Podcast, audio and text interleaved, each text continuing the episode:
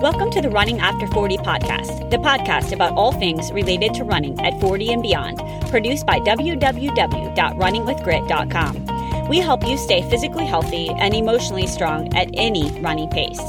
I'm Sarah, your host, and a wife, a full time working mom with three kids, three dogs, and a lifetime passion for running. Whether you are a veteran runner looking to maximize your times as a master runner, or a brand new jogger starting in your 40s, 50s, or any age, this podcast will be there for your journey. I want to share stories, secrets, and strategies for success. This includes mistakes and lessons learned, all related to running past age 40. Let's hit the play button together and hit the roads as runners with grit after age 40. Hey guys, welcome to episode 60 of the Running After Age 40 podcast. Today's episode is titled How Two Words Can Change Your Running Trajectory. I'm very excited about these two words. I've talked before about the the power of using challenging questions to ask ourselves to get ourselves thinking and these two words are really going to change the way that you think about your running and your fitness so the two words are what if. And using what if, just in a nutshell, can force yourself to think about new scenarios, new possibilities. It can make you so that you're not content with the status quo. And why is that important? Well, because if we do, if we stay with the status quo in our fitness after the age of 40, basically our fitness dwindles.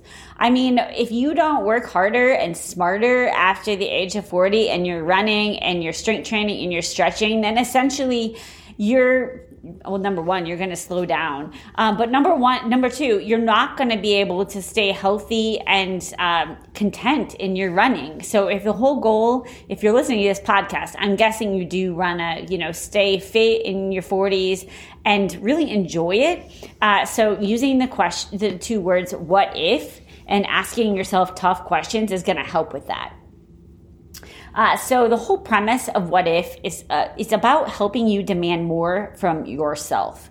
It's about building momentum. It's about dreaming big. So I'm going to go through some concrete examples of what how you can use these two words.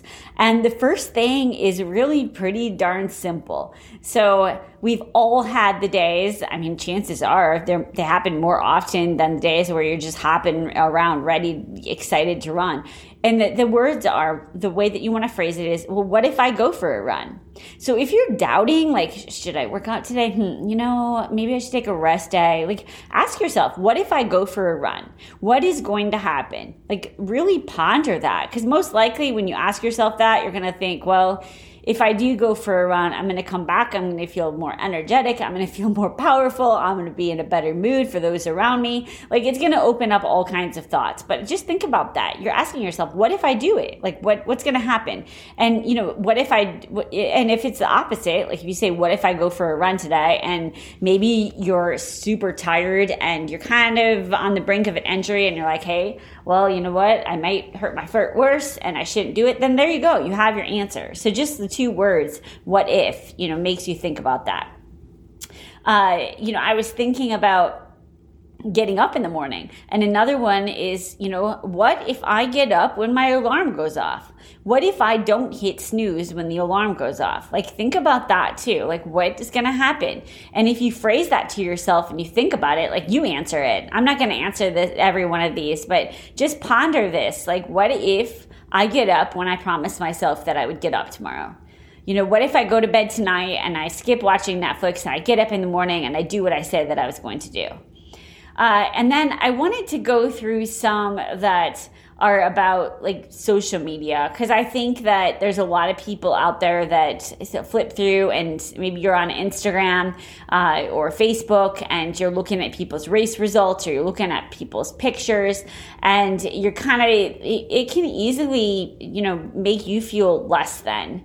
So a what if question related to that can be what if instead of feeling jealous when you scroll through social media that you think that could be me too like you know what if you think that and you change the way that you're looking at if, if you can't do that you know probably just avoid scrolling through social. I think that's another good one. But that was one that i thought they could help with some of that like uh, inferiority that people have when they're on social media. Uh, the other thing that I thought was people hesitate a lot of times to share on Instagram. Like, you know, they, they think, what if someone laughs at my Instagram post about running? Uh, I've, I've heard, I've gotten the DMs from people about that, that they're like, I want to share my fitness, but like, you know, I'm bigger or I'm slow or whatever it is. And they're like, what if someone laughs at me? What if they do? Like, what if they do? Like, what's going to happen? Like, think about it. Like, is that really affecting you? That's another way that you can use the what if. And then what if you ask yourself, what if me posting my photo on Instagram motivates one person out there to go walking? How freaking cool is that? So I think it's like a way to just ask yourself, like, what really matters to you? Uh, and then as far as like training plans go, I think we have a lot of doubts and we have, you know, it's part of life, right? So we can identify problems before they happen. So what if I don't finish the training plan? Like, what if I do finish the training plan? Uh, you know, what if I get a blister out on my run? What if I skip this workout? What if I do a hill workout instead of a fartlek workout? Um, what if you know what if i uh, am doing my long run and i have to use the bathroom? Like again you're identifying problems before they happen. So you can really stop that cycle of worry. Uh, and it, right now it sounds like i'm throwing out a bunch of questions about worry. But actually like if you journaled about that and you just wrote all your questions out you'd probably figure out that it's not as big of a deal as you thought and that you could solve a lot of them. Like again what if i get a blister? Well i should have a band-aid in my pocket. You know those kind of things. So you can prevent the issues from uh, happening in the first place. Uh, some other ones that I like is, you know, I talk a lot about nutrition on here, and obviously I've got a family. And so, one that I think resonates with me is what if I model healthy eating patterns for my family?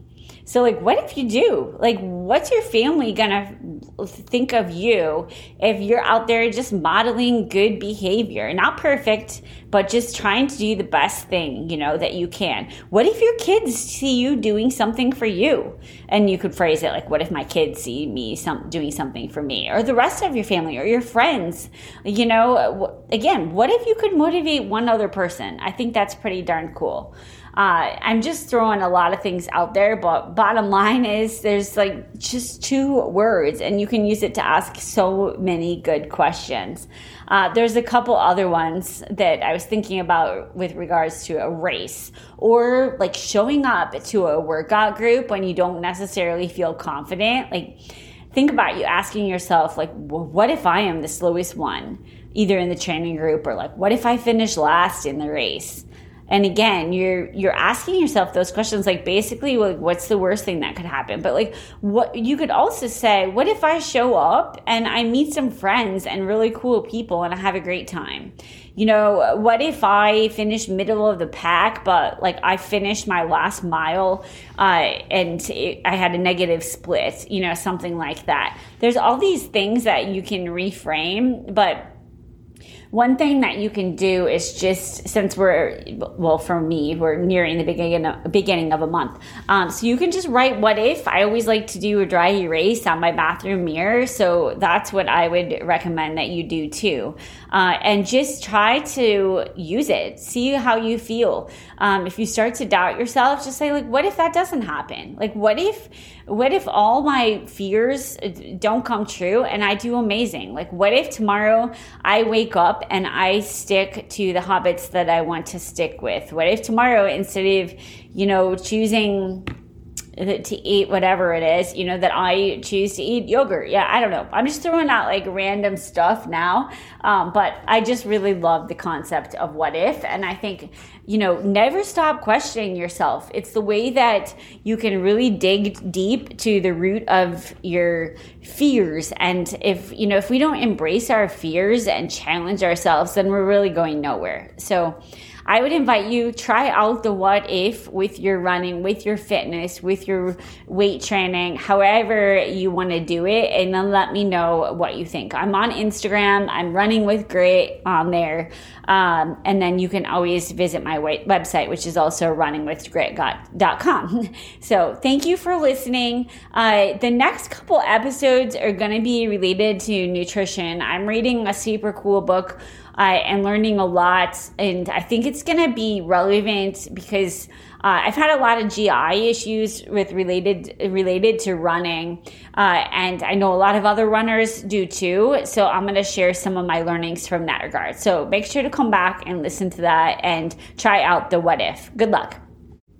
Thanks for listening to the Running After Age 40 podcast. If you like the show, please be sure to rate and give us a like in iTunes. Also, check out our website, www.runningwithgrit.com, for all things related to running over the age of 40. We have a special gift guide up for the holidays on the site designed to share stocking stuffer ideas and gifts for runners at pretty much every price. Thanks for listening.